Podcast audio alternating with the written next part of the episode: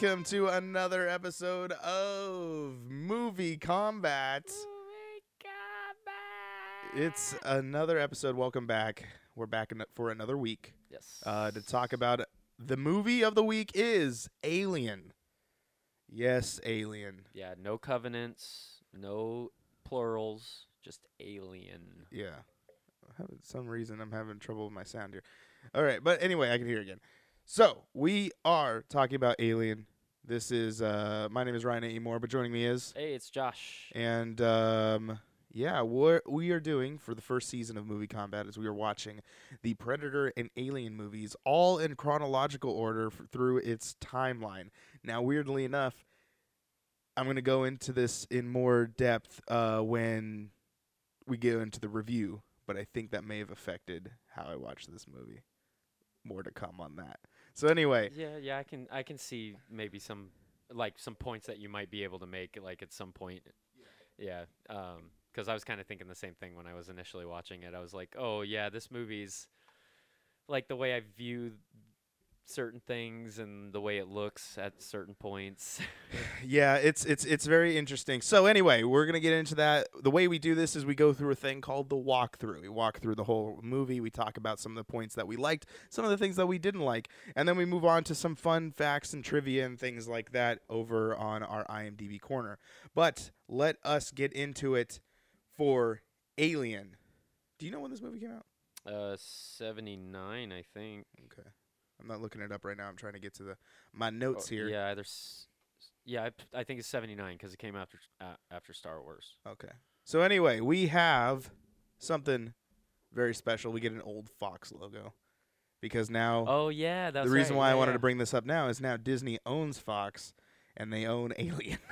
Oh yeah, yeah. So that's gonna be interesting. See if uh, if we can get some more Alien movies coming. I'm I'm really hoping they're gonna do something like what they did with Miramax, where essentially they'll just kind of leave Fox as itself, and then they'll still release. well, I think Fox that, is you know? getting like they just bought a whole bunch of their properties. Mhm. I don't know. I don't want to pull that out of my butt, but I think that's what happened.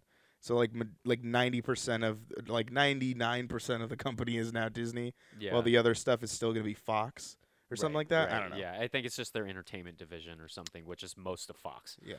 Uh, we got in the fade in font, which was way slower than Al- Alien Covenant, and it had more letters, so which Yeah, was yeah. funny to see that. Uh, which so it just fades in with the alien stuff. Um, we get introduced to the spaceship. Um, do you know what the spaceship's name is? yeah, that's the Nostromo. Yep. So yeah, it's a tow vehicle, Nostromo, crew seven, cargo twenty million tons of m- mineral ore. Can you not hear me? It was going off a little bit there. Oh well, uh, now I can't. Hold on, I can't see. my Oh, okay. now. I see what was going on there. Um, 20, 20 million tons of mineral ore, and it's on its way back to Earth. Yes. So this ti I wrote that down too because here's the thing.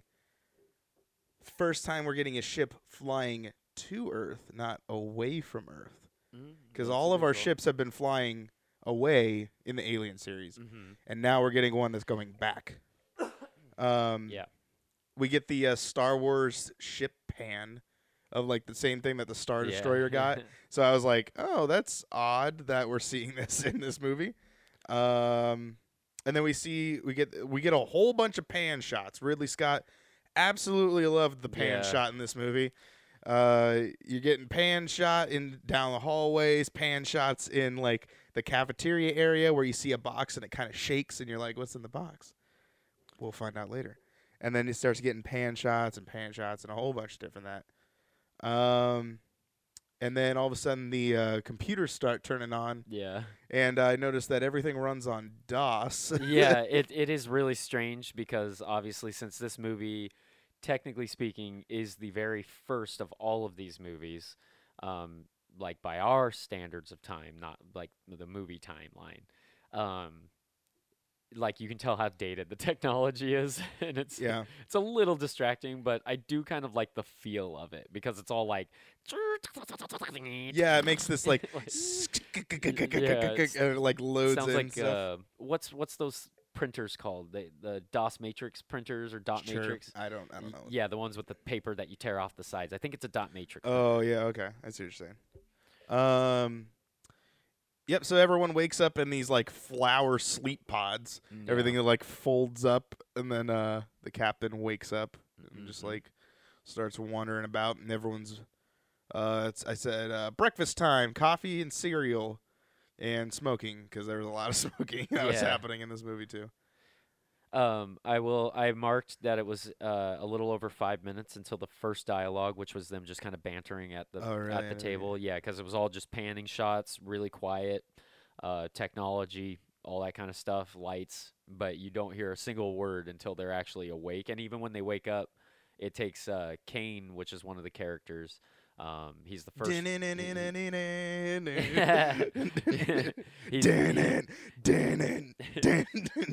Um, he's the first one to wake up uh, out of the group. Um, but uh, yeah, once they all wake up, they're all like hanging out, eating breakfast and stuff, and then um, Yeah, the the captain eventually says, "I'm going to go talk to Mother." At which this yes.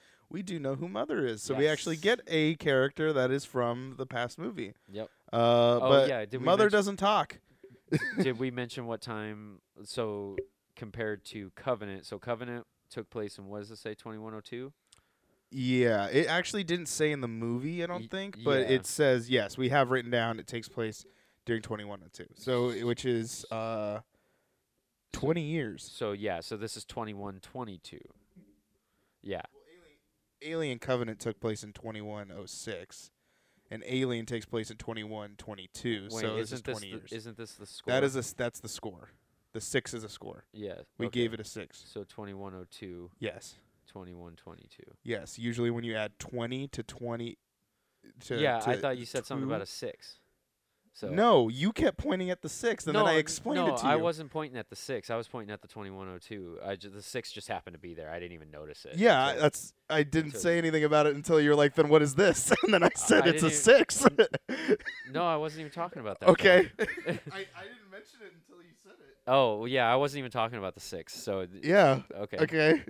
anyway, um, yeah. So we get we so this movie takes place 20 years after Alien Covenant, um, which is interesting because then we start to figure out some other stuff that sort of talks about the Alien Covenant, but they don't imply a lot of that they know stuff.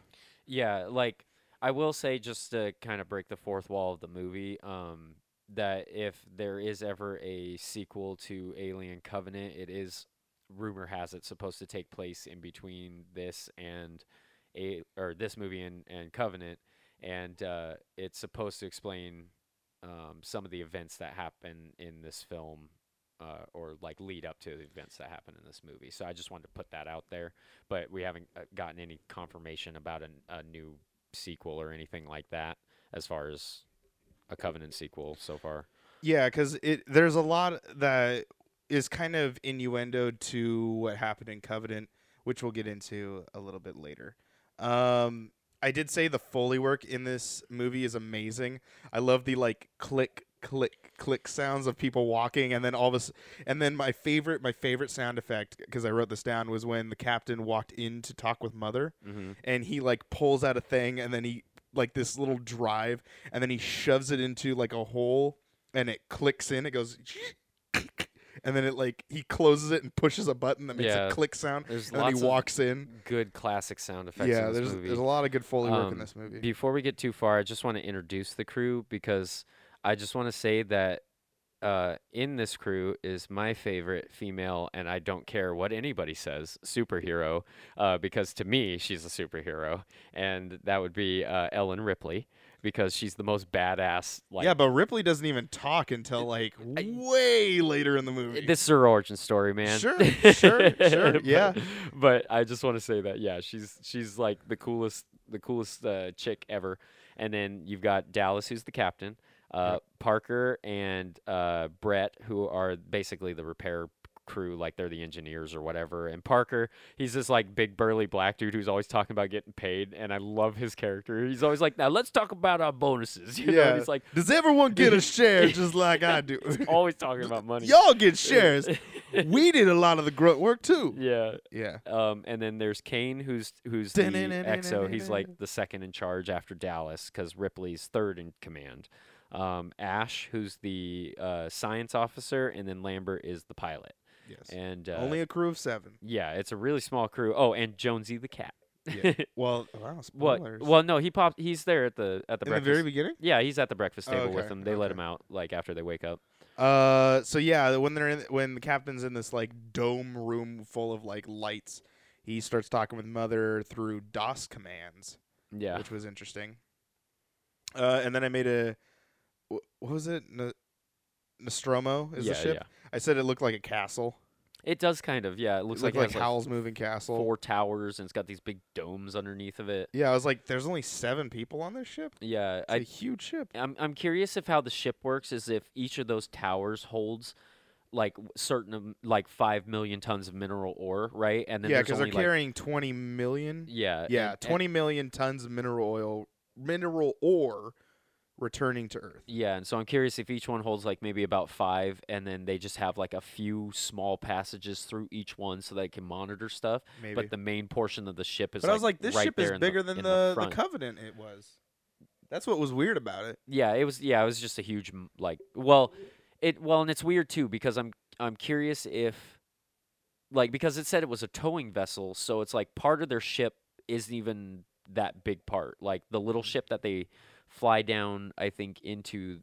Like, well, you'll see that later, or we'll talk about that later. But like, part of the ship detaches. I think that's their main ship, Got it. and then there's like a shuttle also, which does have a name, but they don't say it in the in the movie. I just happen to be looking up some of the facts or whatever. But So when they're uh, when they're flying, they they try to find out why they were waking up. That's why the captain went to go talk with Mother. yeah, And uh, the captain comes back and he's like, uh, they're trying to fly and figure out and try to connect with com- uh, with Earth. And Sigourney Weaver calls Antarctic Antarctica traffic control. Yeah, And yeah. I, I heard just that. thought it was funny that she was calling Antarctica because I guess yeah, if there was ever a place to have like traffic control, w- why not put it on the bottom of the planet that's neutrally owned? yeah. That no one owns it. No continent is ever, no country is ever to claim it. So why not put it in Antarctica? I just thought it was very cool. How do you say Antarctica? oh yeah, this whole thing. uh, I never really thought about it. you say Antarctica, and we're moving on. but I was Uh, well because now when I think about it, I, I don't know if I'm gonna say Antarctica. See, I was gonna ask you, but I, I was like, Antarctica. This is a stupid conversation anyway. Gus is wrong. We're moving on. All right. So uh, I do see his point though. they say that it's only they're only halfway through the travel, and they seem very not happy about that. Yeah, yeah. They're not. Yeah, because this this transmissions it's a 12 second ping that just keeps repeating over and over again. Yeah, they they, they they notice that they have an unknown transmission, which is why Mother woke them up. Yeah, and they don't even. Yeah, and they don't know what it is. Um, but then my one of my favorite arguments in the movie. So so Parker's like, I say we just keep going. We just take the stuff back to Earth. We don't know what it is. And then Ash, being the fucking guy that he is, he's all like. Oh well, we're obligated to check it out, you know, because it's in our contract. And then uh, he's like, "Fuck that! It's not my contract." So then he tells Parker about how if he doesn't do it, then he'll forfeit his shares. And he's like, "Well, I guess we're going down to the planet then." You know? Yeah, yeah. He's all like, "Yeah, I'm ready to go." just it made me laugh because like I just love his character because all he's concerned about is how many shares he gets, and we don't even know what their credit like money is. Like Yeah, they never say. Yeah, but what- I'm assuming 20, you know. 20 million tons of of ore that's not on the planet Yeah. probably is worth a lot of money. Uh, anyway, the uh, so the small ship leaves. There's only a crew of three that's leaving to go check out the. Is it only three? Yeah, it's Lambert, Dallas, and Kane. Yeah, and so they leave to go and check out the ping that's on this planet. Right? They're on a planet. Uh, yeah, so it's a planetoid. Um, A I guess. planetoid. Yeah, is what they specifically say. I don't know what the difference between that and a planet would be. I guess that would be a dwarf planet, maybe at this point. Maybe. Uh, I guess it's round and it's got somewhat of an atmosphere or something. It's not breathable, but, um, but yeah, they they basically are flying down to this like sort of proto planet because uh, uh, Ash says when he's reading the things, he's like, oh, it's a bit primordial. And so it's, I guess, like kind of in the throes of making an actual world. Yeah. So as I was uh, as we we got to this point, I wrote a little note saying this is a slow moving beginning in this movie. Yeah. Not a bad thing. Uh, there are times in this movie that it is so freaking slow, and especially this is why I think watching it in this timeline has hurt it because I think if we would have started with Alien and never have see we had never seen a xenomorph ever. Uh-huh. I think this is what we would we, we would have liked. I, I- would have liked this movie a lot more, and I don't want to say that's affect. tension. Yeah, I don't want to say like you don't jump ahead of me because I haven't given you my score yet. Uh, but the thing is, is like it, it's kind of like I was I was explaining this to somebody that was that was asking me that about like oh you know well how did you like it uh, how did you like Alien and the thing is is like with Alien I feel that these movies and again I haven't seen two and three so I don't know Oh, I but I think that these one. movies don't.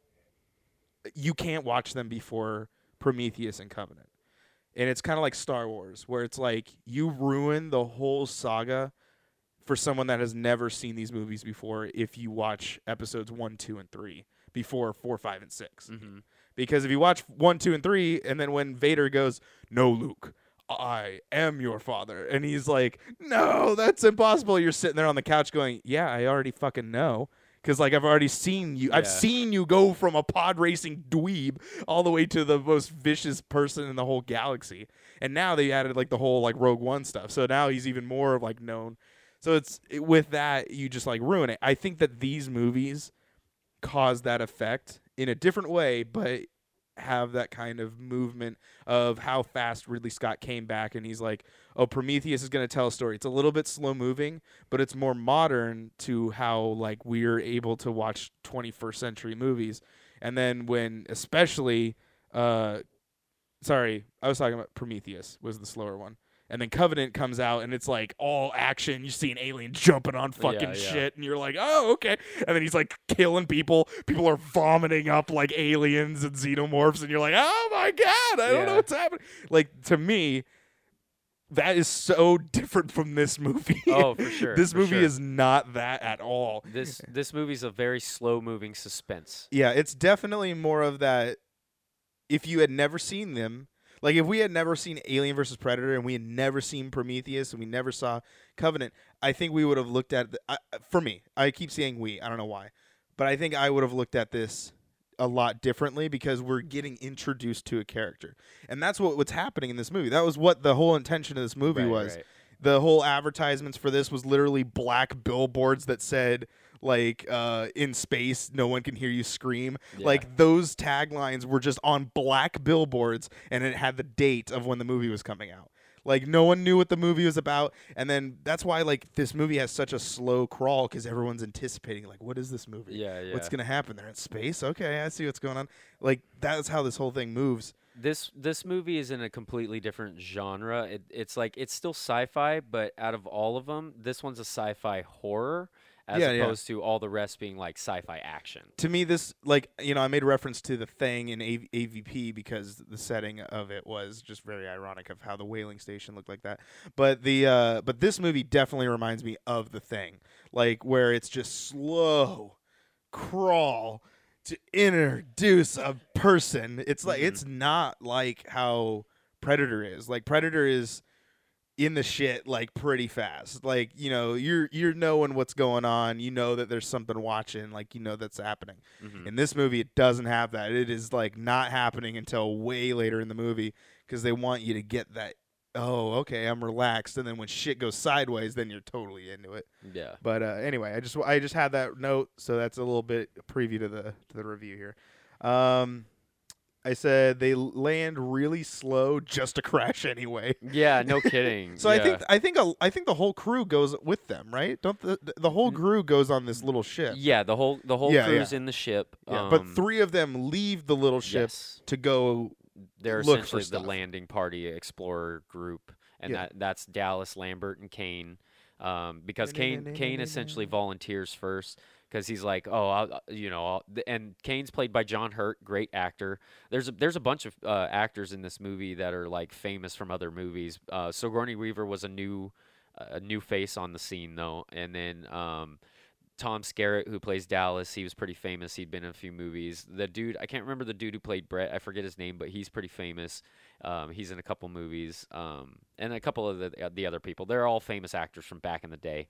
Uh, anyway, uh, Kane uh, volunteers to go, and then Dallas is like, "Oh, well, I wouldn't have expected anything less, so I'm going with you." And then Lambert, you're coming too, and Lambert's like, "Oh, great, yippee!" You know, because Lambert um, is uh, she's she's basically the coward of the group. Like she wants to get out of there. She's afraid, you know, that something bad's gonna happen. She just wants to go home, you know. And I mean, it's perfectly understandable. I wouldn't want to land on an alien planet, Yeah, you yeah. know. And and even Parker at some point, he's like, dude, let's just get out of here. Like we've we've touched down, we've taken a look, let's go, you know. Uh, so when they when they leave the ship, um, it is windy as shit. Yeah. Like it is just like like it's just blowing, and they're like trying to elite get out, and they're like you can see in their their spacesuits, it's just like this Yeah. gust of wind. Like yeah, it was pretty funny. Using 1979's GoPro technology, which Oh, is don't hold on. I got something to say about that. But before that, we see Ash get in this moving chair. That's Yeah. like the most ridiculous thing because he's literally just like. You see that he just gets slid across these metal bars that I can only assume were just reusable stuff from the cameras. That they're like, "Hey, we're already using this. We might as well add it into the movie." Um, and uh, yes, I wrote three people go to look outside. Um, Yeah. and so Ripley goes down to start talking with the mechanics about like what's going on, like how how fast can. And as she's talking, they're like turning the nozzle Yeah. of steam so they couldn't hear what she had to say. And then she just walks off, and then he goes, he's done. Oh man, that was kind of funny. yeah, yeah, I really, I, yeah, I thought that was a good scene. Um, I wrote engine. Oh, yes. So we, uh, as the three crew are walking around, they, this is at the the twenty four minute mark. They look out up on this hill, and there's a spaceship sitting on this hill. What is this spaceship we're seeing here? Well, it looks like a familiar uh, vessel. Yeah. Um, it's shaped kind of odd. It's got a big old hammer-looking thing on one side and kind of a weird pointy thing on the other because it's an engineer vessel. Yeah, this it is looks exactly like the spaceship from Covenant and from Prometheus. Yeah, which is pr- it was just kind of cool because I was like, man, Ridley Scott actually like used stuff in this Mhm. movie because this is something that makes it seem like it's a good thing of how if you watch them in order because um the this is one of those things where it's like, man, it actually does almost feel like a sequel Yeah. because you're like, oh yeah, this is happening in this time frame and only 20 years later and you're seeing all this stuff. So I thought it was kind of cool. Yeah, and there's some lines in this movie later on that um, I'll I'll talk about uh, when we get to that part. But it kind of reminded me of some stuff um, that we've seen already in previous movies. So yes, you were mentioning a POV. I said POV with no GoPro makes me uh wish there was no POV. yeah, I was like, I'd rather have the GoPros that have no POV than having Wish- these VHS tapes. Dude, you could totally make a rhyme out of that. No POV with no GoPro is a no go, bro. Yeah, there you go. There you go. but yeah, it was funny how there was like tracking and stuff, and then like God, every time they were trying to so talk, it was just bad. like. Well, it- you not only that, like the camera just made me want to throw up. I was just kept moving around all and- over the place. I'm like, oh. And in the future, spaceships are are uh, embedded with CCTV monitors. Is that what they're called? CCTV. The old the old boxy. closed cap. Wait, not closed captioning. Um, closed circuit. yeah, yeah, Yeah, It's yeah. those. Yeah, the old ones that are like bubbly and like they look like they're from the Yeah, seventies. It, it's great because everything's in black and white and everything. I will say it does add a little bit of charm to this movie. Just seeing because this is how I viewed it. I- I understand that the movie was made in the 70s, and at that point in time, that was probably state of the art, cutting edge looking. You know, it's like, oh, cool, that totally could be what a spaceship looks like. But but I like to think that that spaceship was made using older technology, quote unquote, like from I don't know, say like the early millennium of 2000, you know, early 21st century, and that's kind of like what spaceships. They, I mean, they do still look kind of rustic comparatively to technology nowadays because they're still running with like 60s tech. Hmm. And and so I would like to imagine that in the latter half of the 21st century they developed a little bit more modern stuff, but then they still like outfitted this machine with like retro technology because it's just a company vehicle. It's kind of like bare bones minimum, you know. Yeah, Whereas because like, when you think about it, like when you're working in an industrial yeah, type of thing, you're still running on Yeah, you know, you look at like programming. yeah, like look up look at a computer at a at a desk job as opposed to like your home computer. Yeah, you know, it's like light years difference. Yeah, yeah. So Because it only needs to do like four or five things. Exactly. So that's that's kind of how I suspend my disbelief on that. Like I like to look at it as like, oh yeah, this is just an old company ship that they're using to basically haul mineral ore, and it's just kind of run down and old, you know.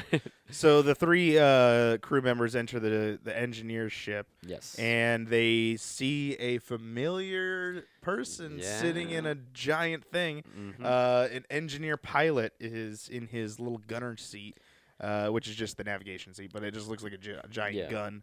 you want to hear something kind of funny about this? So before Prometheus and before the idea of engineers, uh, this character did have a name unofficially, and they called him the space jockey. Mm.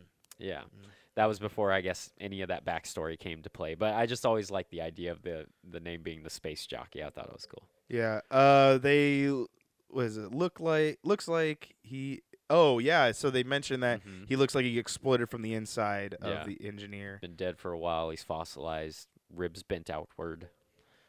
Um, and then I I wrote this down in the very beginning of the movie.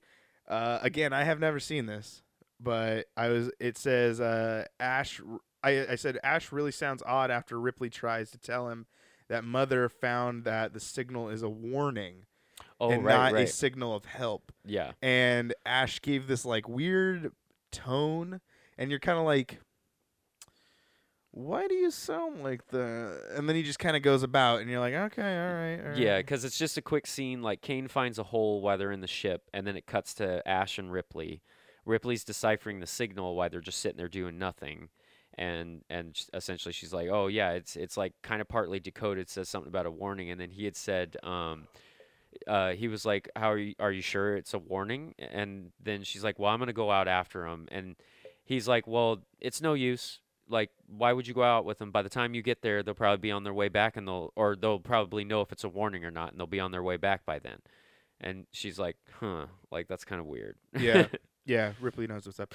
Anyway, we uh so 32 minutes in, uh the crew walks into a room and they see these giant eggs Yeah. sitting around. Um they're not as big as they were in Alien Covenant though. yeah, But yeah, they're, li- big. yeah, they're, little big bit smaller. suckers. Yeah. I forget what they were called. Ovopods, I think, is what they were called. uh, Like the name or whatever. I can't remember exactly. But the face hugger eggs, basically. Yeah. Uh It's speaking Kane of spec- face hugger Yeah, eggs, Kane specifically goes down into this thing. take a look. Yeah, yeah. um I mean, it's pretty. It's pretty obvious what's gonna happen here. I think. yeah, well now that we've seen Right. the other movies. Yeah. Uh, but yeah, there's a layer of mist covering covering the e- uh, the eggs, hmm and uh, and then the guy he goes, "There seems to be mist covering the eggs," and then he slips, and I'm like, "Oh my god, like why? Why is that?" Did you notice that when he was looking at the eggs, there was black goo on them? Uh, yeah, I noticed there was some movement on the eggs, and then when he shined the light Mm-hmm. through, he had uh, there's also movement in there too. But yes, I So- notice that. So and yeah, and it's like I never noticed the black goo before, but after watching this and being like, dude, was like, he did he have the idea of the black goo in his head this entire time? You know, like well, I don't that- know if he had it this entire time, but I think when he watched them back again, he's like, "Well, I got to take some elements here Yeah, that's to like make yeah. Covenant and Prometheus somewhat relevant on why they're alien movies." yeah. Um, it opens Yeah. and it jumps, Yeah. and just takes over his sucking face. Yeah, and it makes a loud screech. Like it's it's a pretty good jump scare. You know, I mean, I, obviously I've seen it before, so I knew it was coming. But but it's one of those ones where like if it's your first time watching, you know, it'll get you. I think. yeah. I don't think. Yeah, uh, well, and this is also in the context of like you were saying, if you hadn't Yeah. seen the previous movies, you know. Uh, the three return, but two are walking. I, I made note of that. Yeah. Uh, the captain yells at Ripley to tell them that, uh, to like open the door. Yeah. Uh, but then Ripley says, um, no, because that's against quarantine. Yeah. And She's being smart. Yeah. Uh, they said would say to not let them in. Oh yeah, quarantine would say not to let them in. And then Ash is like, we gotta let them in. And then she's like, uh, no, we are told to not do this. Yeah. You can leave his ass outside, and then you two can come in. And then it's pretty much the same situation that happened in Alien Covenant. or no, no, sorry, in Prometheus, except they let him in. Right, yeah. Because Ash is an asshole, and so Yeah. it just lets him in. And Yep, uh, he disobeys Ripley, who at this point in time is in charge while being on the ship because she was third in command. Dallas and Kane were off the ship, so she's she's yeah, so they take him into the medic bay, and the face hugger is holding on tight. yeah Um, and then uh, Parker, I think that's his name. He says Yeah. like, "How come you don't freeze him?" I'm like, "Yeah, why? Why don't you freeze Yeah. him? Like, why?" Parker why makes a lot waiting? of sense Yeah, a lot of the time. Why is that not happening right now? Because if even if you were so psycho crazy like somebody is in this movie, why wouldn't you do that so you can preserve the the embryo? I don't know, just weird. Yeah. Uh, scan shows that the hugger is feeding on him on his oxygen. Is what Ash says. I don't know if that's Oh, a damn lie, but No, it was giving him oxygen. feeding. Fe- oh, feeding him oxygen. I did write yeah, that yeah. weird. Okay, I wrote that right because I was right. I was looking at it. I'm like, what does that even mean? I I write quick notes sometimes, and I because I'm like uh like typing, so I don't know if I actually said. So what I actually wrote was scan shows that the hugger is feeding him oxygen. yeah, because I didn't know if it was feeding on, and then as I read it, I was like, okay. Yeah, because Parker, he's like, how's he even breathing? You know, because yeah. it's like s- attached to his face, and then they do an X-ray real quick, and they see that it's like giving him oxygen, and and I'm not sure if they see the thing go. They said something about his throat, like they saw the thing go down his throat, but they didn't know what it was doing in particular, and I and and then they said about the oxygen stuff, so I think they just kind of inferred that that's what that was doing. Yeah, uh, and then Ash is just sending off a lot of mixed signals here. hmm Uh, he starts going, uh, "Hold on, let's not be too quick a- about removing it." Yeah. and because the he's captain's like, uh, no, we're gonna remove it, and then Ash is like, whoa, whoa, whoa, hold on a second, and then he's like, I'll take the I'll take the repercussions, just take, just get it off. yeah, because Ash says it might kill him if they try to take it off. Yeah, so Ash cuts uh, the acid, and the cut, the blood goes through two floors, and they mention that it's molecular acid Yeah. is the is the blood. I was like, oh, okay, so now we actually got like a name to it. Yeah, there's a lot of like scientific terms, like because because they like do some studying, you know, and it's kind of nice. Well, these people are smarter. yeah, these are actual scientists that are scientists, not scientists that are sent to a planet to start a whole new Earth. right. like, yeah, they're col- not- not they're- colonists. Yeah, they're not in the knowledge base of that. They're just like, uh, like they're smart people. They're just that's not their expertise. Mhm. So these are engineers that should know if shit goes sideways, they need to know what acid is. Yeah. So they uh they left him in the medic bay with the hugger.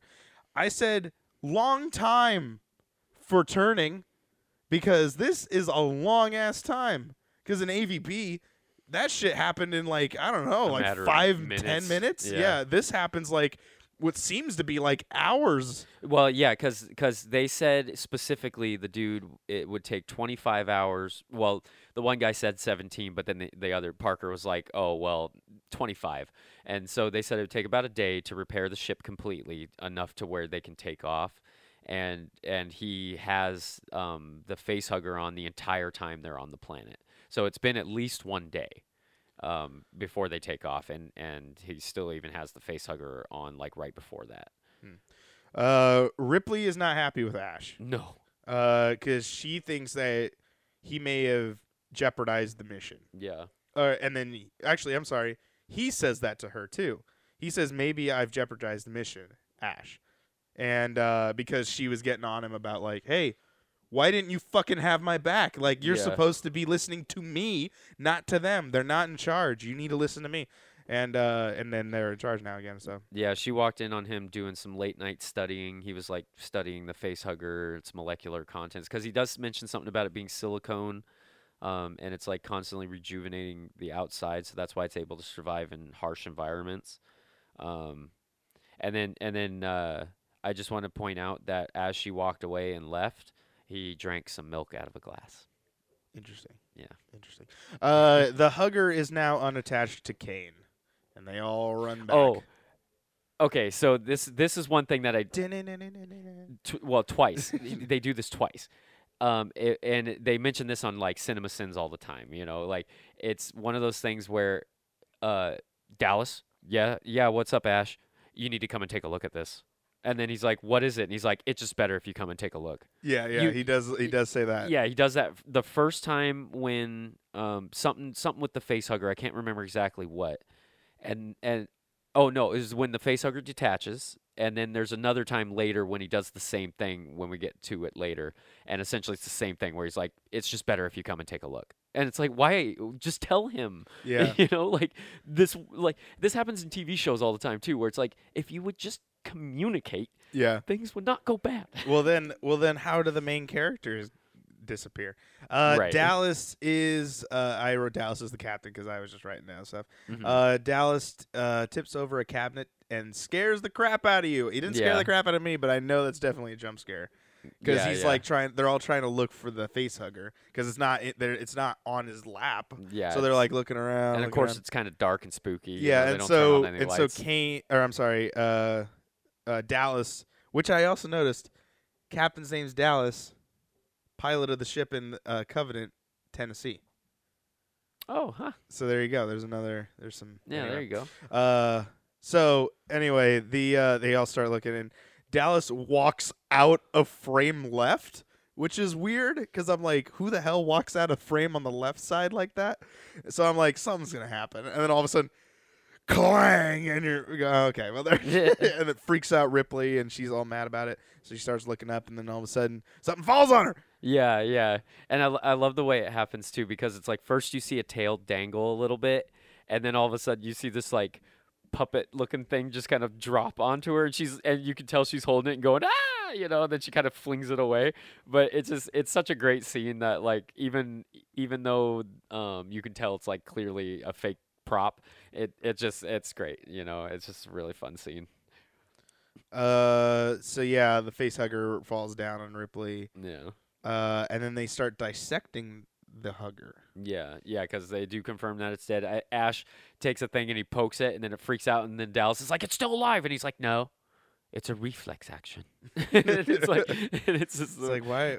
How would you know? yeah, he's just like, no, and then so they start studying it, um, and then um, uh, Ash is like, "We need to take this back, like." We need to look at it or whatever. And Ripley's like, fuck that, get it off the ship. Like, we don't want this here. And then Dallas is like, well, well, he's the science officer, so I'm going to let him make the decision. Then him and Ripley get into an argument about it as he Dallas is walking away. She shuts the door on him in the hallway. And uh, and she's like, "What do you mean you're gonna let him take it back?" And he's like, "Dude, he knows more about this stuff than I do. I just run the ship." And and she's like, "It was attached to our our like companion guy or whatever. Like this is not a good thing. We cannot take this back." Did you also catch the um, Dallas talks about like uh talks with during this conversation Ripley brings up like how do you even know how do you even know you can trust him and Dallas goes well he's a science officer and then gives this backstory about he was assigned to his ship two days before the mission happened I don't know if you caught that Oh, I must have missed that yeah so he was he was uh Dallas was running with a uh science officer for like missions and missions and missions and then all of a sudden two days before they went on this one he shows up and I'm like oh my god Hmm. this is the things you got to keep track of yeah, I missed that. I missed that part. yeah it goes really fast because they're literally just having this conversation Mhm. like normal uh and so getting the ship to take Um, off oh yeah so the ship takes off the little Yeah. rover ship takes off heads back to the thing uh and then ripley finds out or somebody i can't remember i think it was the other girl Yeah, finds out that it takes uh 10 months 10 more months to get back to earth Yes, yes. uh kane's awake you You need to come and take a look at this. yeah exactly What is it? He's awake Just come and take a look. It's better if you see for yourself. And then they, and then the next scene is Kane like awake. You know, yeah, and he's and he's like, "Eh, dude, he looks like shit. yeah uh, uh kane can't remember the eggs but remembers being smothered yeah, that was really that is kind of weird because, so, so I don't know if this is a continuity error just simply because since this was the first one of all of these movies, if maybe they forgot about this because I don't think in any of the other movies, anytime anybody gets face hugged, that they forget. Oh, what, no. what happened? They don't. Well, okay. So let's let's track back here. In AVP, when they all get face hugged, they're in a group. So when it happens, she wakes up because we see oh, the girl. that's right. Yeah, and she She just looks around and see, and she doesn't say anything, but she starts freaking out because she sees everyone that has these face huggers, yeah. and then all of a sudden it bursts out of her. In AVPR, What happens in AVPR? They had a couple face huggers in that one. But do they get in a group? Uh, there's as a, a there's the two bums in the sewer. That's right. There's we don't see their reactions. Yeah, there's So the we kid, don't know that. There's the kid and the and the father at the beginning, That's true, and but they they they see each other like get their chest bursts, but they die like Yeah, yeah. immediately in the movie. And then in Ali- in Prometheus, there is no face hugger. Yeah, it's just that big trilobite. in thing. Pro- in Alien Covenant, It's just the the two. it's it's the one. Yeah, it's it's the captain, and he's alone, yeah, and it's the the melty face guy Yeah. that gets the one stuck on him later on. yeah, and we already know that uh, he dies before anyone knows what's going on. So it's whatever. So yeah, I don't think it. Uh, we don't we don't know it, of this happening. So as of right now, if they break the continuity, continuity, continuity, then it will. Uh, then it, it starts now.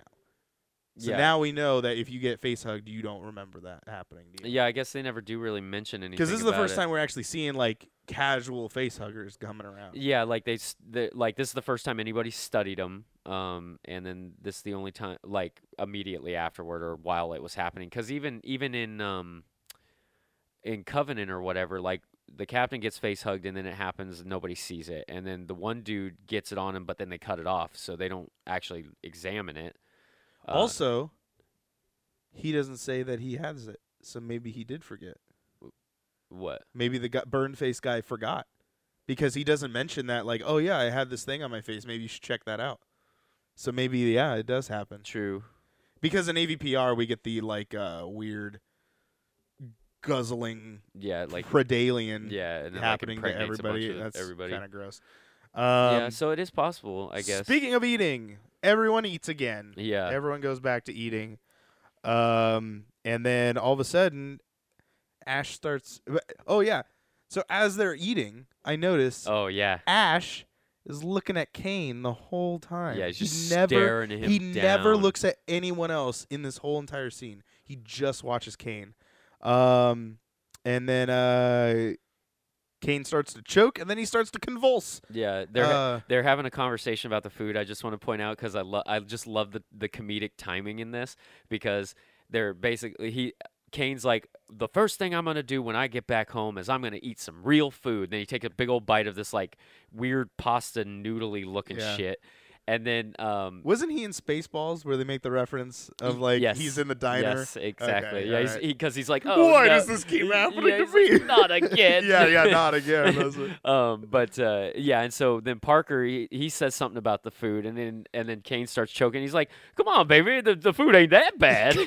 Come on, baby. yeah, it's just, it was so funny. I just I couldn't help but laugh, Uh, so yeah, it's 56 minutes in. We get our first chest burster, and then he runs off. dude. He just.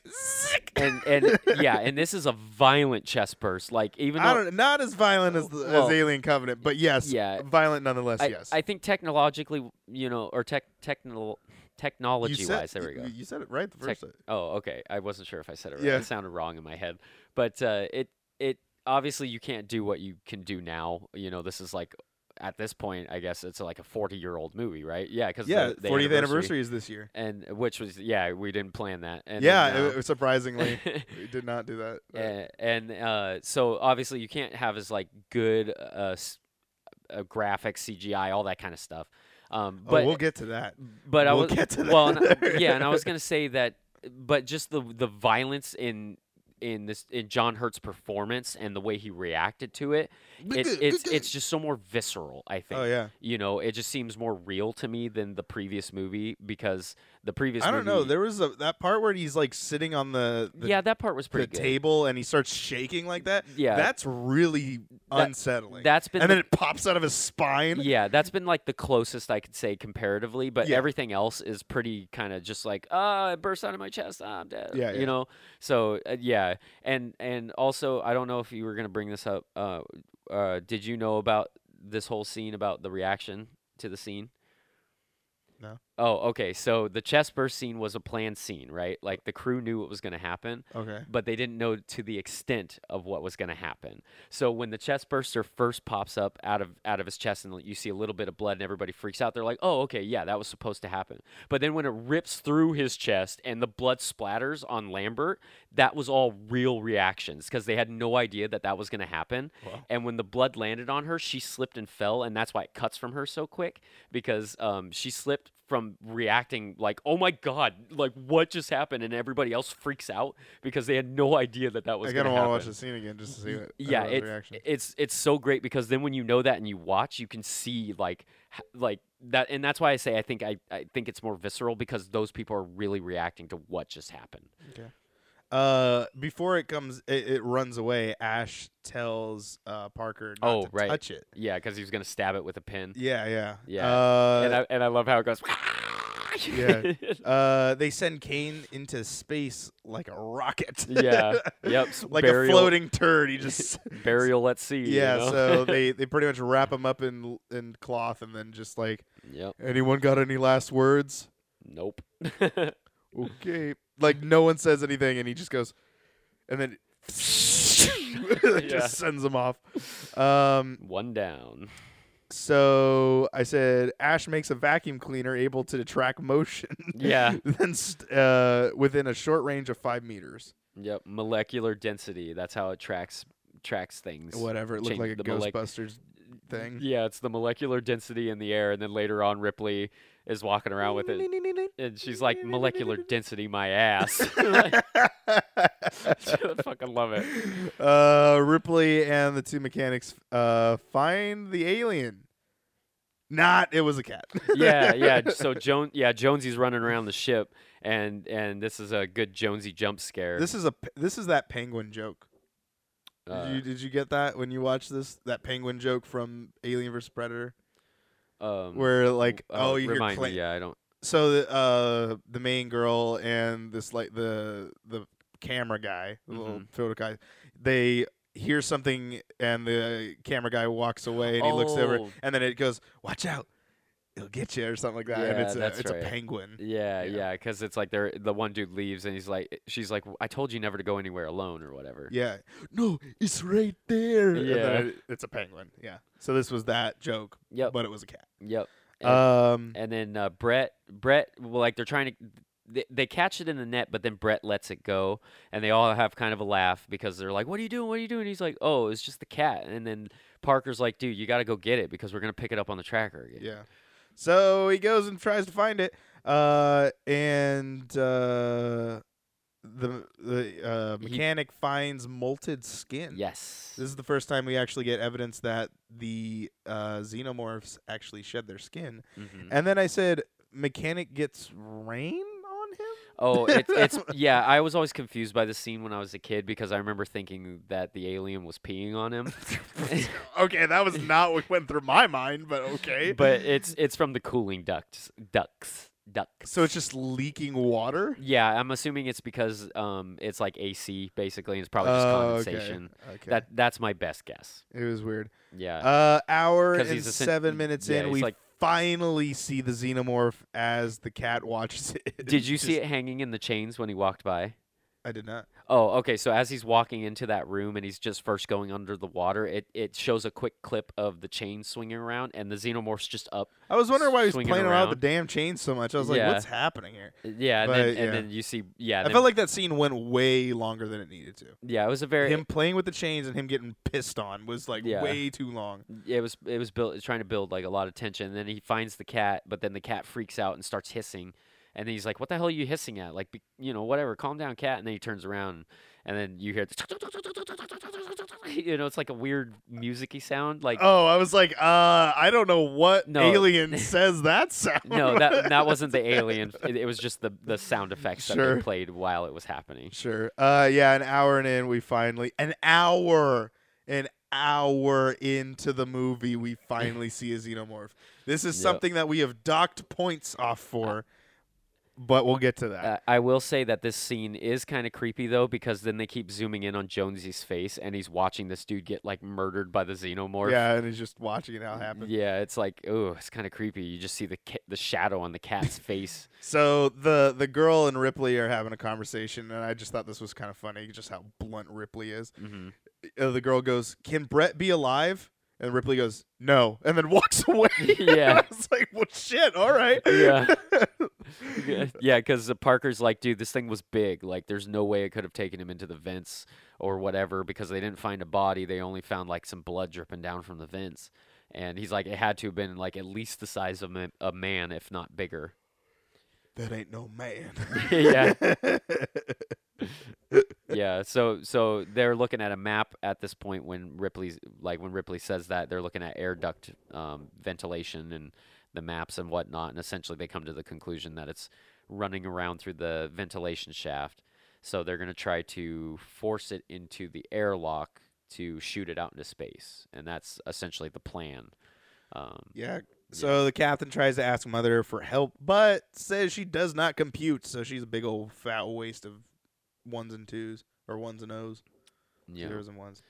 Uh, captain goes in the vent as volunteer with a flamethrower Yeah. because apparently that's all they have is Yeah, a flamethrower, which and- is oddly weird. And have. Parker had to rig it up out of like materials. Like he was like Yeah. all ri- and they didn't call them flamethrowers though. They called them um God Why would they make a flamethrower? Why not just have a gun? They don't know what's gonna happen. Yeah, I have no idea. Um, weird. Oh well, no, they do talk about it. That's right, because they're trying to figure out how to kill it, and and um, and they were saying something about how it can adjust to atmospheres and this and that. But then they're like, well, what about temperature? Does temperature affect it? And oh, that's right. and then right. Ash is like, well, most animals run away from fire, and so that's then true. Yeah. Yeah, and then Parker he he creates like incendiary devices or something of that nature. He doesn't say flamethrower specifically, which is I thought was funny. I should have wrote what he said. Yeah. Um, but he rigs up like three or four of them, and uh, Dallas goes into the vent. Uh, Parker and Lambert cover. They're uh, like below where he entered in at. yeah, they're covering the opening, and then Ash and Ripley are at the airlock. Yeah, yeah, Yeah. and then Dallas is running around through. the. Um, and the hatches close in this metal spiral. yeah, Which, if anyone played Alien Isolation, this is exactly the same venting system. yeah, don't I love the know that. sound of them The when they close. sh- Yeah, Yeah. it's all metally and like. Ugh. Like I said, the sound effects in the I don't know who was in charge of the Foley work. They were top notch in this movie.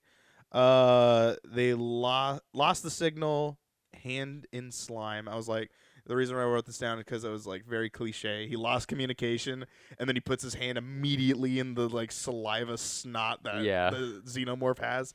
Did you not? I I also forgot that in these movies that uh, the xenomorphs always look like they literally just dunked their head into water, and Oh, so it's yeah. just like like their whole mouths are just this glistening like watery. Yeah, they're just always thing. dripping with goo. Yeah, It's like having a, a Saint Bernard, you know, yeah. like they're just drooling all the time. I, I was right. Most stressful game of Snake because as it's happening, you see this like beep beep beep Yeah. beep beep, and he's Get like, out of there, Dallas! It's coming right behind you. It's right there. And yeah, and it's just this like it has this little like sl- snake like movement, and Yep. then it's just his dot, but it's on this grid that makes it look like it's a game of Snake. Yeah, it's like Um, old Tron graphics practically. Uh, and it, I said, surprise! One hour and fifteen minutes in, Xenomorph gets the captain. Yep, Dallas got got. uh, so and I and I love the way it, it puts out so its that hand. means less than ten minutes, another person dies from the Xenomorph. Yeah, and I love the way it, it holds out its arms like it wants to give him a hug because Dallas he Oh yeah, that's so- right. It goes, "Nee!" Yeah, so the xenomorph tricks Dallas and I love I love What, the, with a hug? like, because- oh, I guess he's not that bad. because Dallas is on the wrong floor is what happened. He- because he was on the third floor and the xenomorph was on the fourth floor, I guess. So Dallas ends up running down a ladder trying to escape, and the xenomorph is down. He looks one way, there's nothing. He turns the other way, yeah, and then the xenomorph just sticks his arms out like he wants to just give him a big old bear hug. That's how I wrote it. I went surprise. Yeah, and it's just it- oh my god, I la- I laughed. Uh, it like, was kind of funny. I uh, yeah, because the first time I watched this movie when I was younger, I, I that did scare me. But you know, later on, you know, viewing it as an older person, it's just like, oh my god, this is so like just corny and great. I love it.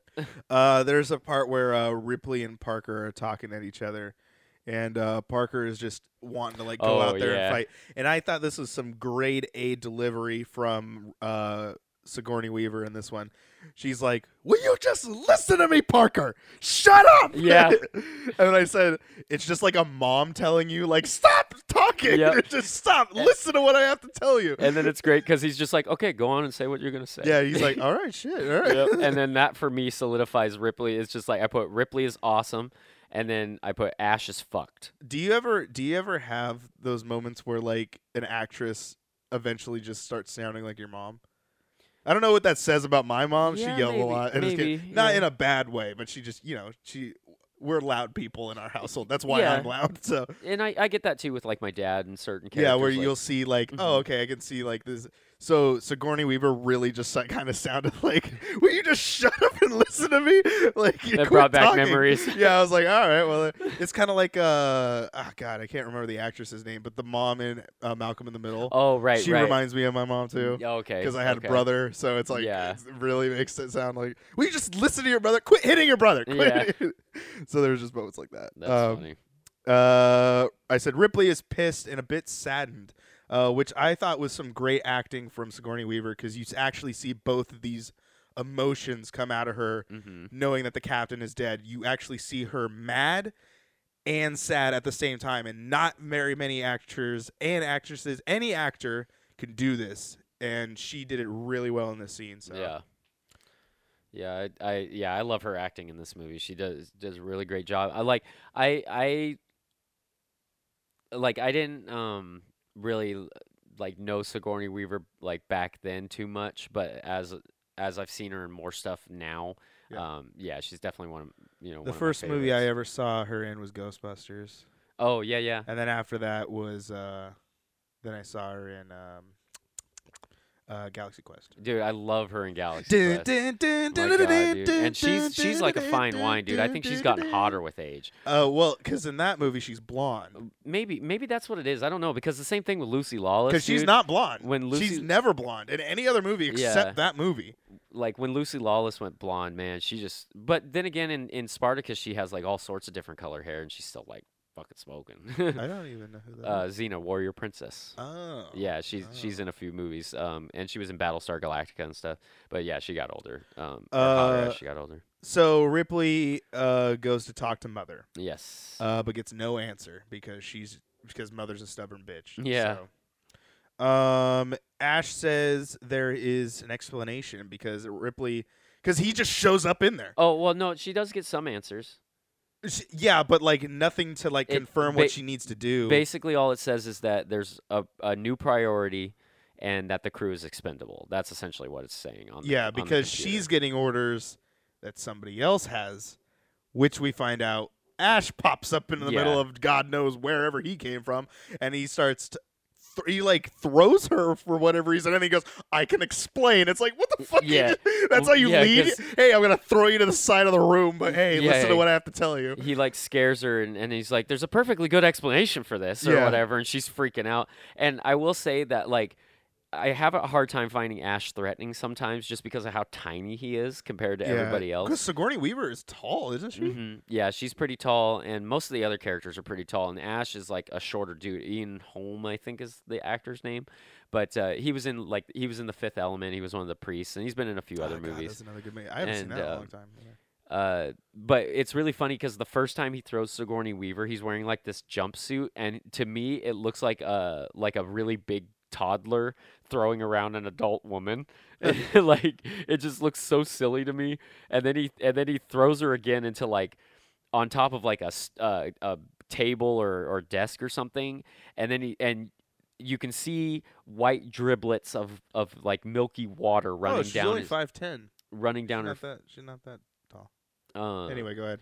like you can see like white milky stuff running did it. down his uh, face or whatever. Yep. And uh, and then he starts freaking out and he's like jerking around like he's you know, and then he rolls up a magazine and he just tries to shove it down Ripley's throat. I was like, I was like an hour twenty two minutes in, nude cutouts on the wall. oh yeah. So if you guys want to see yep. titties, Look on the wall. There you go. Yep, I was I was gonna bring up the titties as well myself because it was a porno mag, is what he was trying to shove yeah, down he was. throat. I was like, oh man, you don't know where that magazine's been. I'm I'm curious whose it was. I have a feeling it was either Parker or Brett. I would probably say, I'd probably say Parker, just because he's yeah. a little more dominant like that. Yeah. He wouldn't mind jerking off in the corner. Yeah. literally, because like like five feet into the like outside is where everyone eats. Yeah. so it's like, dude, It's uh, little bunk or whatever. uh, the rest of the crew shows up Yeah. like right on time as she's getting gagged with a magazine, Yeah. and uh, and find Ash is rogue. Uh, yeah. So before I wrote. My milk blood note was hour 21 minutes in, milk blood, Ash is a dirty traitor. Yeah. Uh, and then Ash gets pushed and spins out violently. Like when this happens, that's scary. Like how he's moving Yeah. is really uneasy of looking at. Yeah, because Parker like knocks him in the back of the head. In yeah, head and then he with, and like, then the sound, like the thing. combination of sounds he's making is Yeah. like whoa, whoa, whoa, hold on. Yeah, he's like flipping out. Like, yeah, because Yeah. I put Ash malfunctions after being hit by Parker. Uh, yeah, I- Ash gets punched and spins out violently is what I wrote. Uh, Parker knocks his head off and finds out he's a robot. Yeah.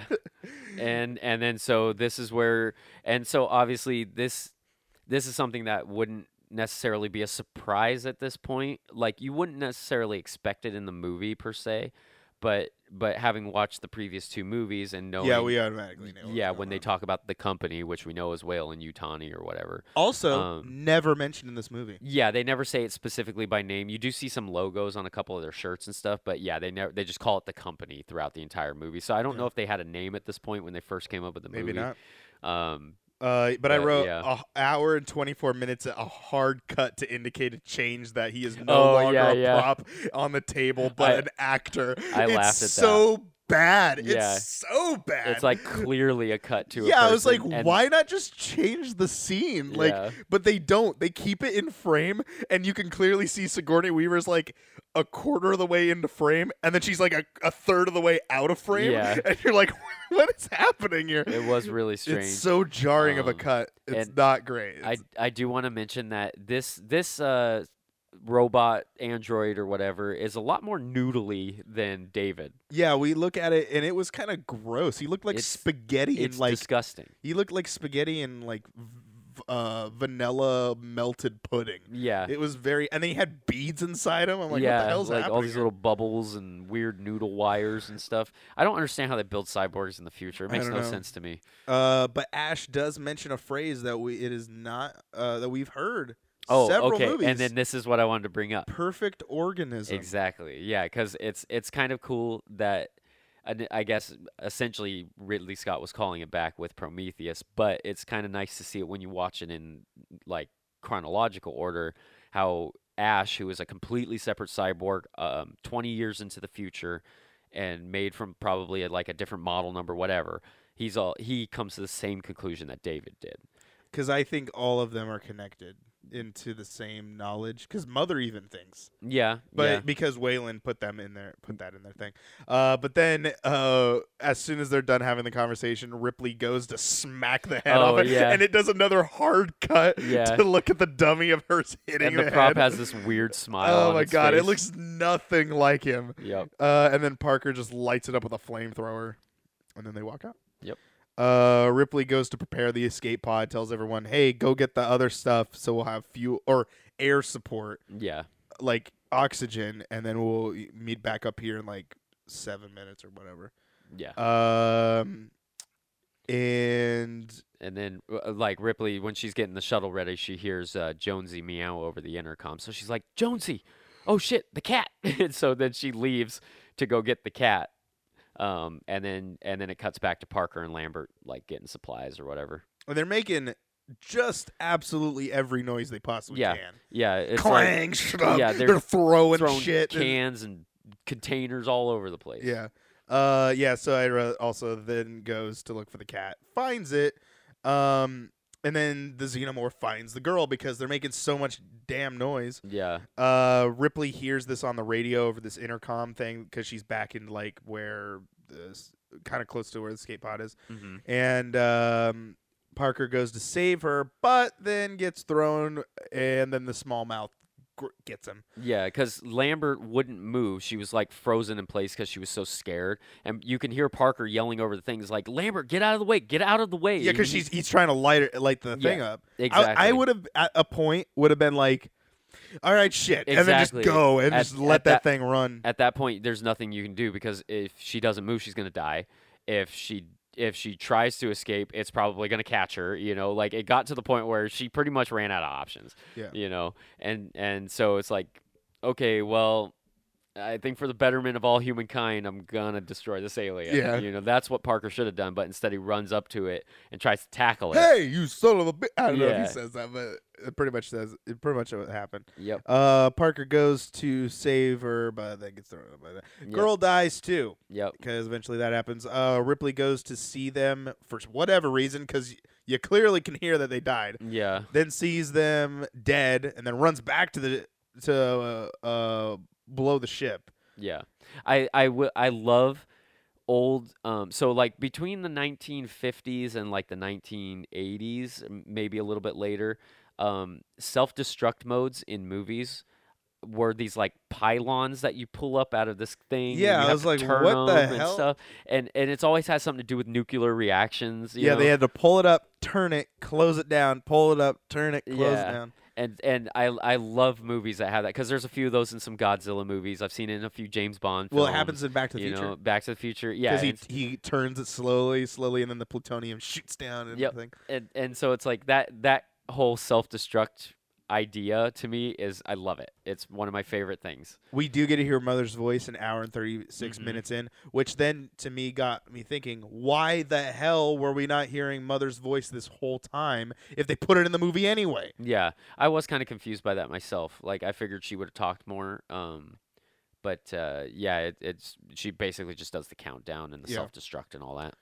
Ripley sees the xenomorph uh, from around the corner and then books it, leaving the cat. Yeah, dude, I felt so bad for Jonesy because she just drops him, and then uh, the xenomorph like walks up to him and is looking inside. Yeah, he just looks at it and then yeah, he walks away. and then he bats it. He bats it off Uh, because I don't think he does anything. I think he just looks at it and then Well- he, and then it cuts back to Ripley. I, I do have I have the director's cut, so I, have the director's cut. I just didn't watch it. so- well, yeah, yeah, and okay. like I don't have any other version, so I have Oh, to watch okay, the director's okay. cut. So there's a couple scenes in here that might not appear in yours that I might mention that you might not have seen. Yeah, that was not Um, oh, okay, yeah, because when he looks at the cat, like he looks at it for a second, the cat looks up at him and he just bats it away. Oh yeah, because when Ripley comes back, the case is still there, like Mhm. untouched. So I think that's why that scene was cut. Probably, the, Uh, yeah. But Ripley tries to stop the detonation, but can't. I don't know why she's trying to stop this anyway. Well, here, so I was trying to make sense of this as I was watching. And I think this is what happened. So she was running to the ship, the like the shuttle to get off, which which the shuttle's called the Narcissus, I think, if I remember what I read.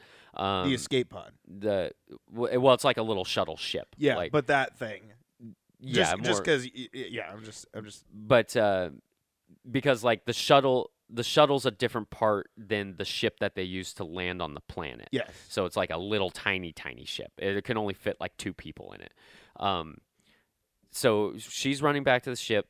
The xenomorph like pops up out of the ladder right when she's turning the corner, and then she she hides real quick, and then it peeks. I love when it peeks its head around the corner because it's just kind of like, hey, you know, like you can just see the tip of it. So then she runs to get away from it, leaving the cat. Then it looks at the cat or whatever, and then cuts back to her. And I think because she couldn't get to the shuttle, she's like, "Shit, I got to stop the detonation because I'm like stuck on the ship now. I can't get to the shuttle." So then by the time she makes it back, it's already too late. She can't stop it because she like stops it like right before the countdown. You got the countdown's 10 minutes, you've got 5 minutes to stop it and she gets it like at basically 4:59 59 or whatever, you know. And um and then it's too late. And so then she's like, "Mother, goddamn you, you stupid bitch." And she's like throwing stuff Yeah, at she's yelling at mother. yeah, and she's throwing stuff at the monitors and breaking shit, and she's like, "I turned on the coolant," you know. But the ship is still counting down. So then she's like, "Well, fuck, now I have to go back to the shuttle because I'm out of options." So I, it, it was a little, it was a little confusing at first, but then I, I had like, as I was writing the notes and like reading what I was writing, I had to like kind of piece together to make sense of it. Um, I I want to say though that um, I think this is one of the um. Yeah, because we we did pass something. Uh, I just want to mention that there was a part. Uh, I don't know if you saw it because I think this is one of the scenes that got cut, you know, or whatever.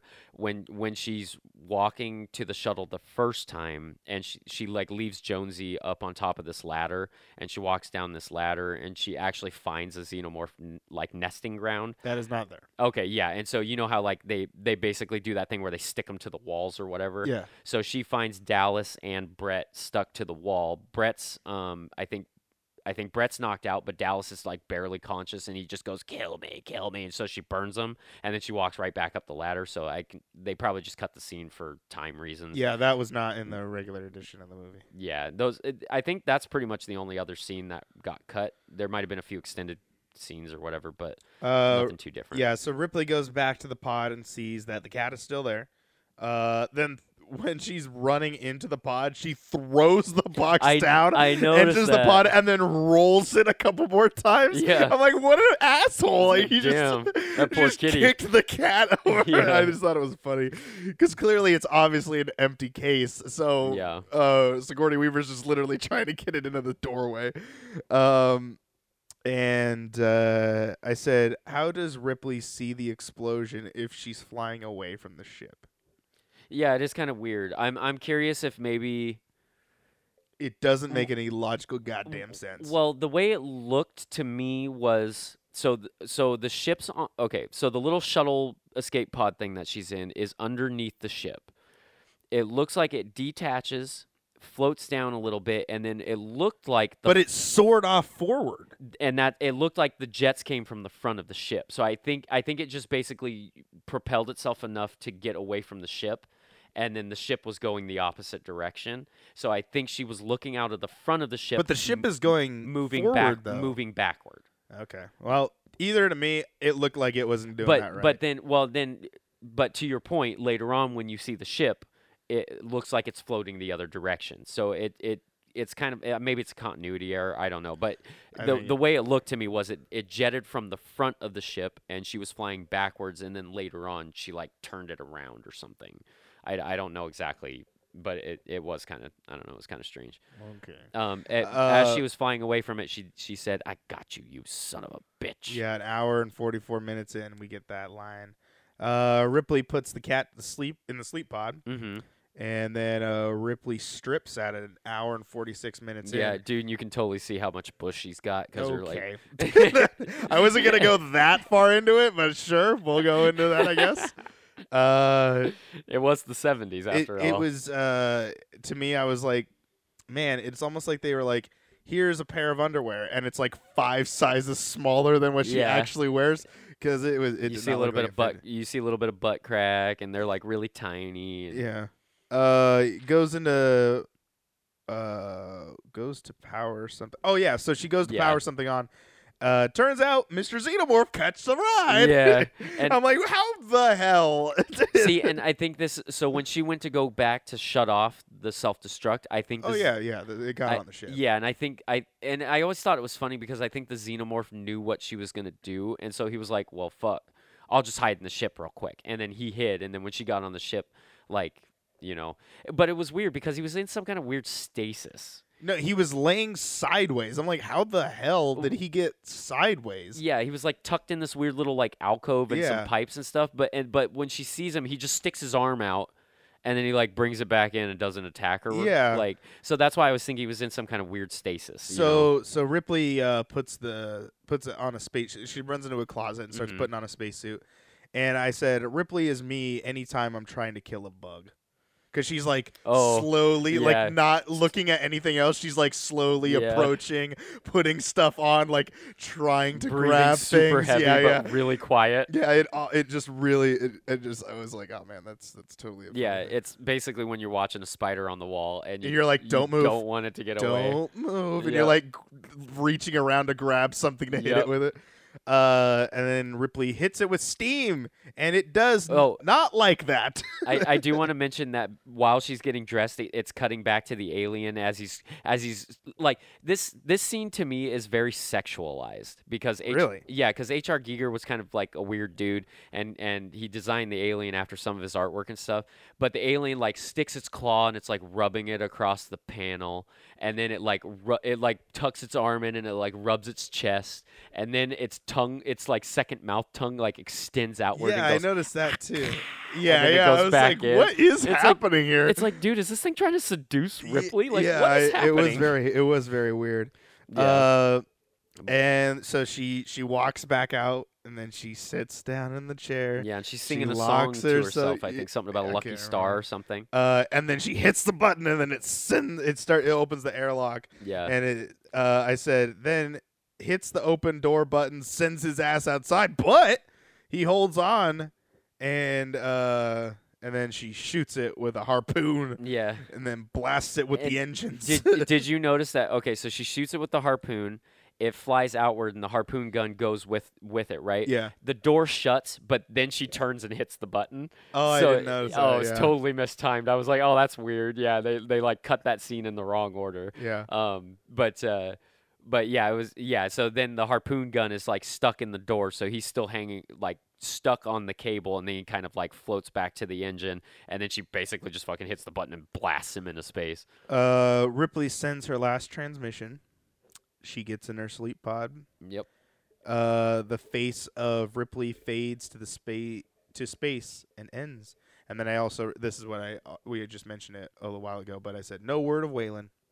Yeah. So yeah, that's that's the end of the movie. See, okay, and and now notice how it only took us a little over an hour to talk about this movie. Yeah, and, the movie's two hours long or something like that. Exactly. It's like an hour and 50 minutes Oh or something. God. But this is the funniest part because you talk about how slow it is. To me, this movie breezes by.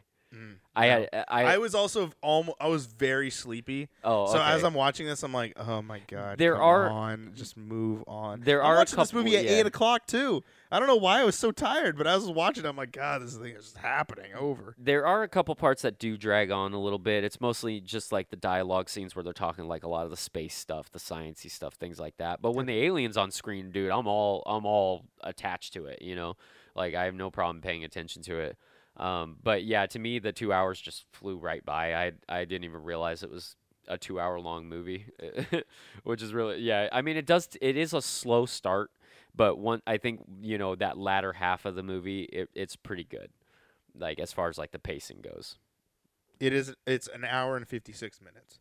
Oh, okay, So- yeah, the director. Yeah, I think that's is that the director's cut. I don't know. I just looking on the IMDb thing. Speaking of IMDb, it is time to head over to IMDb in our IMDb corner, and we're gonna look up some uh, some cool stuff to learn. Uh, do you want to trade off again, or do you want to you want to just Oh, sit back and um, relax? Up to you. If you liked the last episode, when we I don't. I don't remember what I read really. We're just gonna just random it again. oh, What, okay. Do you want to um, do that again, or do you want to? Yeah, yeah, sure. it? Uh, do you want to start? or Do you want me to go? You can go first, and I'll just do the next one. Okay, so we're heading into trivia. Da, da, da, da. So let's hear. Where the hell's We're gonna trivia? Oh, go- there it is. In- So by total. By total votes. Yep. All right, we're gonna give you how many? How many trivia on this one? Um, I'd probably s- say five. Five. It is. Yeah, they're all pretty. They're all pretty beefy. Okay, number one, the blue laser lights that were used in the aliens' uh, ship egg chamber were borrowed from The Who. The band was testing out the lasers for their stage show in the soundstage next door. Oh wow! What the hell? Talk about saving a buck, huh?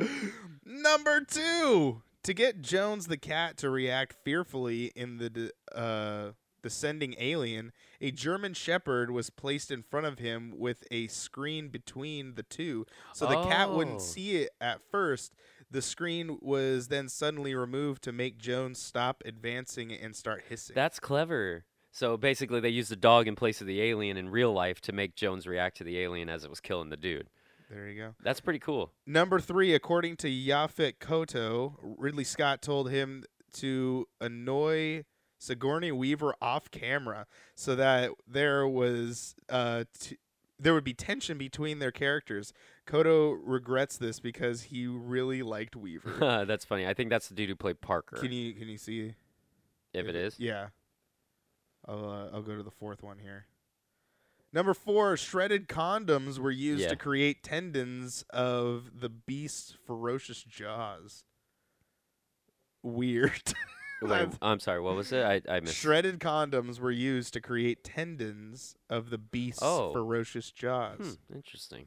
Number five and last one, the chest burster scene was filmed in one take with four cameras. Yep, and that's all real reaction, man. I don't know. If, I don't know if that's on here anywhere. Um, Whoa! Harrison Ford turned down the role of Captain Dallas. Hmm. That's interesting. bonus. That would have been a bonus trivia. All right, now we move on to the next one, which is loot box. So you get to choose what you want to do here. You can do quotes, goofs, crazy credits, or soundtracks. Um. Let's do quotes. Go ahead, Oh, Uh, here, hold on. I gotta go back. and then we're gonna sort through total votes. I'm assuming. Uh, quotes. Sure. Um, that sounds. Oh boy, that first one. Okay. So, oh wow. Uh. Should I read that one? it's up to you. You're the one hosting this one. I. We're uh, gonna give you three quotes from the movie. Yeah, that's a long one. I don't want to read that first one. Okay, so let's let's read. Um, okay, let's read the third. Let's start with the third one. on Starting with the third oh one. my god, that one's super long too. It's not really that long when you think about it. It's just broken out. It's up to you. man. These are all like really long. It's we got to go with something. Okay, just, here, hold on. There's just Let- three of them. There's just three of them. I'm gonna go. To be perfectly honest, we're like an hour behind when we normally are at at this point from the last two movies. So, yeah, I think we're good on time. So if you want to do a long one, it's okay. okay, But it's up to you. Okay, so let's do this. Let's do the refine. Let's change that to the other one. To interesting. Yeah. Okay. And then we can do that because the first two are pretty short, and then we'll skip to number four. Okay. Okay, so the first one is Ripley. Micro changes in air density, my ass. Yeah, that's that uh, that yeah. was one. That yeah, was you did mention that yes. Um, Number two. So this one is the last lines of the movie. So final report of the commercial starship Nostromo. Third officer reporting. The other members of the crew, Kane, Lambert, Parker, Brett, Ash, and Captain Dallas, are dead. Cargo and ship destroyed. I should reach the frontier in about six weeks. With a little luck, the network will pick me up. This is Ripley, last survivor of the Nostromo, signing off. To Jonesy the cat. Come on, cat. and number three.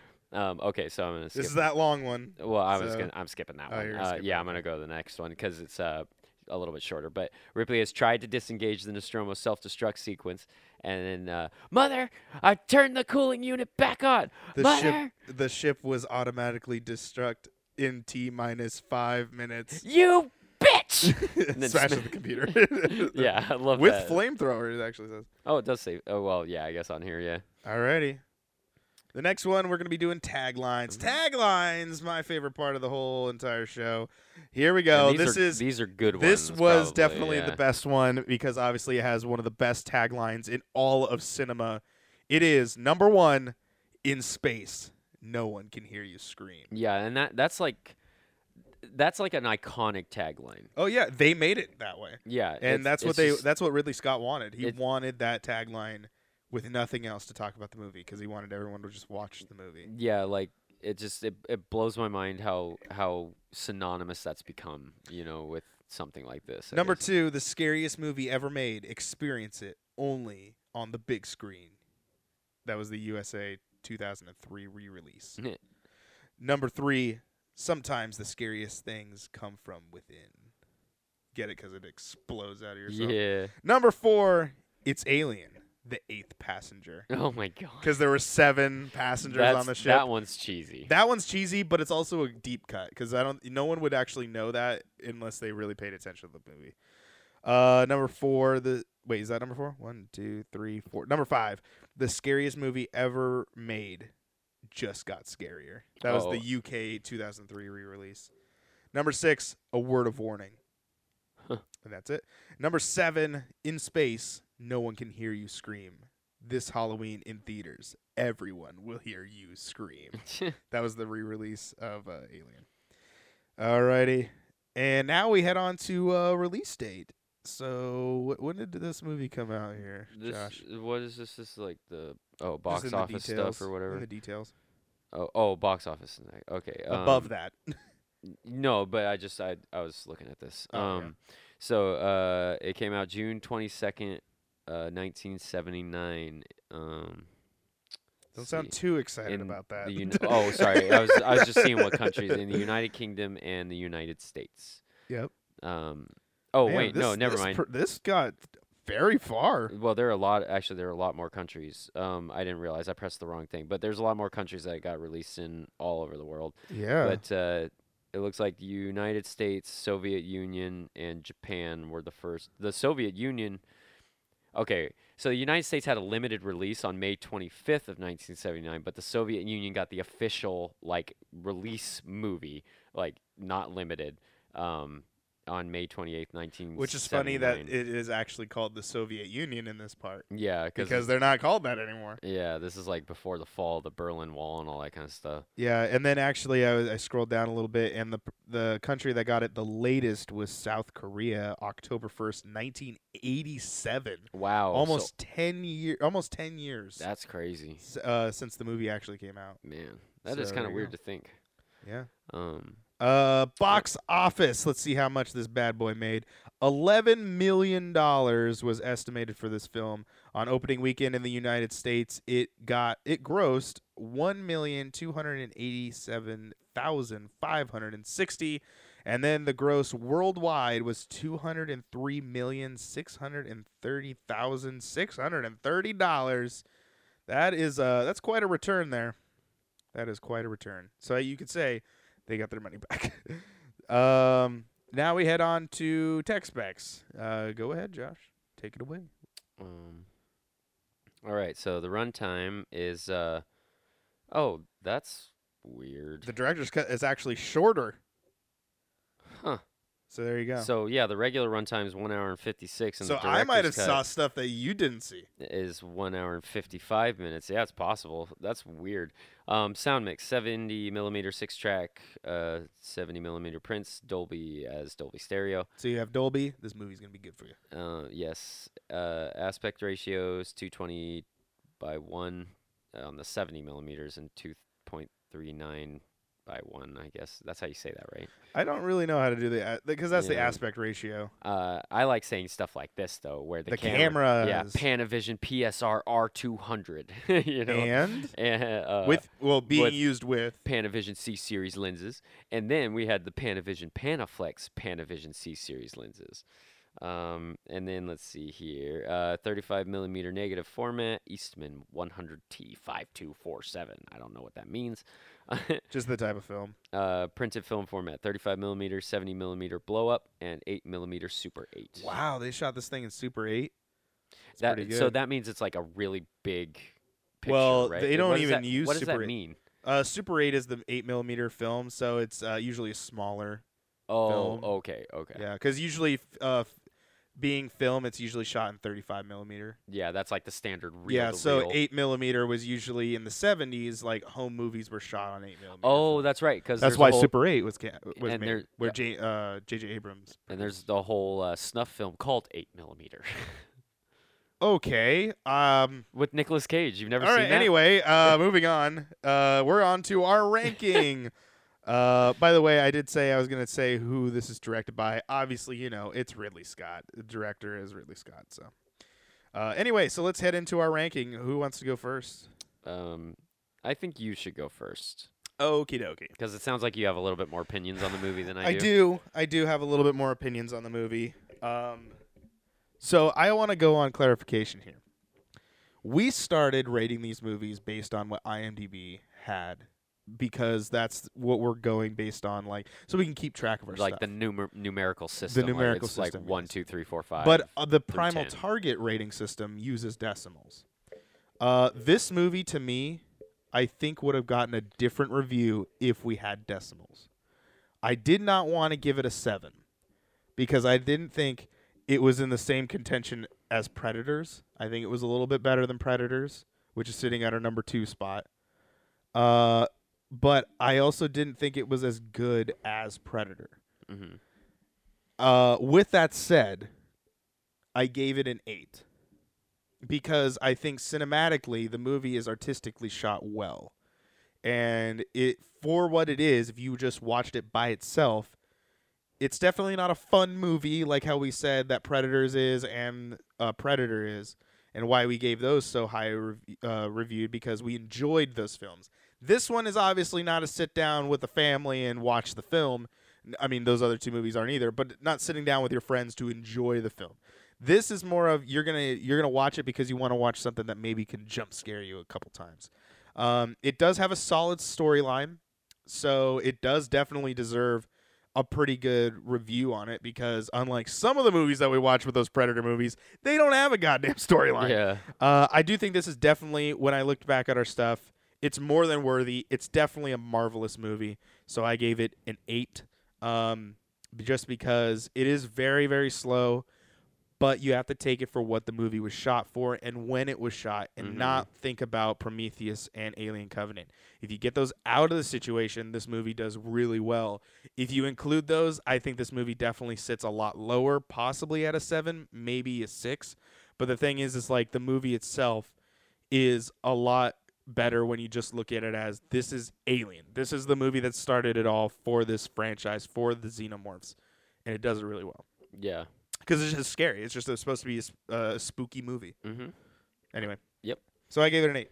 Okay. Um yeah, I can I can agree with pretty much every sentiment that you just said. Um it starts out slow uh and but when you take it in context of when the movie came out, pri- it being the first of its kind or whatever, uh it definitely would hit different notes at that point in time as opposed to now after seeing all the movies that we've seen so far up to this point or you know that have come after the initial release of Alien, you know. And then if you take Prometheus and Covenant in mind and stuff, it does change the viewing of the film a little bit because you kind of know like, oh, I already know about this thing or whatever. It was kind of like how you were making the comparisons for Star Wars. You know, it if you ever are to see those movies for the first time, you start with Episode Four, like because Episode Four originally wasn't Episode Four; it was just Star Wars. So it's kind of the same concept here, where Alien didn't initially have he didn't have an idea for a sequel. He didn't have a backstory. He kind of had an idea, he put it together, and this is what you got. And it's as a standalone movie, it it's masterful. You know, it's a it's a great movie. Um, art, you know, like you said, art direction, the the suspense, the tension, all that kind of stuff is really good.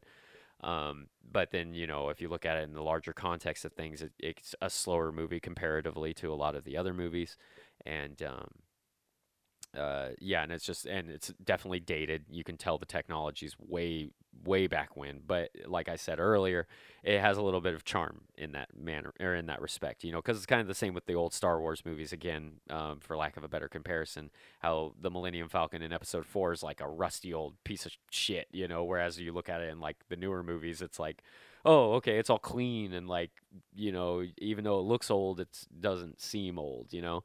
Um, but uh, long story short, um, essentially, I felt the same way about the movie. Um, it's definitely not better than Predator. Um, it is a great movie. Don't get me wrong. I love this movie to death, and I have uh, tons of nostalgia for it. But Predator, in my eyes, is still better.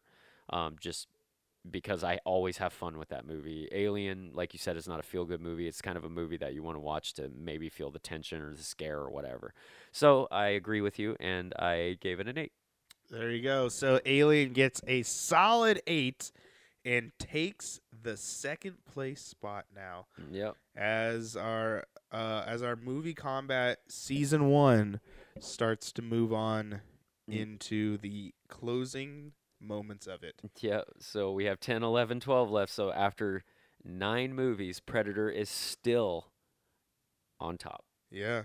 I honestly thought that uh, this was the closest thing that was going to knock it down. I haven't seen these other movies, Oh, so we'll dude. see. We'll see what happens. I'm so excited for the next one. I'm not gonna lie. I'm, For I- Alien 2, huh? yeah, aliens. Aliens. um, so as of right now, let me let me write this down. If you can kind of banter here, so I can, oh yeah. Well, actually, I, I can I briefly talk about um, Alien Isolation because it Go does ahead, it go does with it. relate to this sim- like sort of the hit um, Sega video game. yeah. And Is so it made by Sega? I think so. I know that the Colonial Marines was a Sega game. Yeah. you remember? Did you ever play that? Yeah, I remember. Where that, it was yeah. uh, Alien versus Predator. or no, no, no, not Colonial. That was a game too. But there was an Alien versus Predator video game where you can play as the alien, the Predator, or Yeah. the Marines, and it came out on Xbox 360. And you, there were three different storylines. Just so you guys know, the humans story mode is shit. Yeah. It sucks. it's not worth playing. That was like the modernized version of it because they did have some old school ones. There is back- one, isn't there on NES? uh, I think it was just PC. I'm not sure if there was one on NES, but I know they had some on like PC way back in like the 90s too. It was similar concept. Um, but uh, so Alien Isolation is uh, is a video game. It's not a movie, but I think I'm not 100% sure. Don't quote me on this, but I think it's part of the canon. And I only say that Sorry, SNES. It was on the E SNES. Oh, okay, okay. Um, so I, I think it's part of the canon, but I'm not 100% sure um, because I, I want to say that they they got like essentially like the blessing from Ridley Scott or whatever, or or like they talked to somebody who had inside knowledge of the alien universe. I don't know exactly, but uh, they did get Sigourney Re- Weaver to um, do the voiceover or whatever, unless they took it from the movie. I don't think they did, but I'm I'm sure that they in one way or another got the real voice of Sigourney Weaver to do um, the closing lines of this movie because it does take or it does happen in the game, um, the voice recording or whatever. Uh, but the the game is about Ripley's daughter. Um, I forget what her name is, uh, Amanda or something, or Helen or something like that. Uh, um, but either way, Ripley's daughter is. Um, I think she's just a kid. She's like a little kid when when Ripley goes off to do the mining on the Nostromo, and on on her way back, um, Ripley's daughter is you know she has no idea what happened to her mother because her mother's off in space, and um, this uh, takes place a few years later. Um, I don't uh, you know I don't want to say exact the exact dates because I don't want to give away too much from the next movie also because it does have a little bit of spoilery connotations but either way um, her daughter's a little bit older and her daughter's like basically um, going out to look for her mother you know like because her mother's basically floating out on the frontier waiting for somebody to catch her. And um, she's she goes into some space station or whatever and some stuff happens and some xenomorphs get involved and that's i just want to say that much i don't really want to give away too much of the plot If you want to watch some of the gameplay, it's actually here on the channel.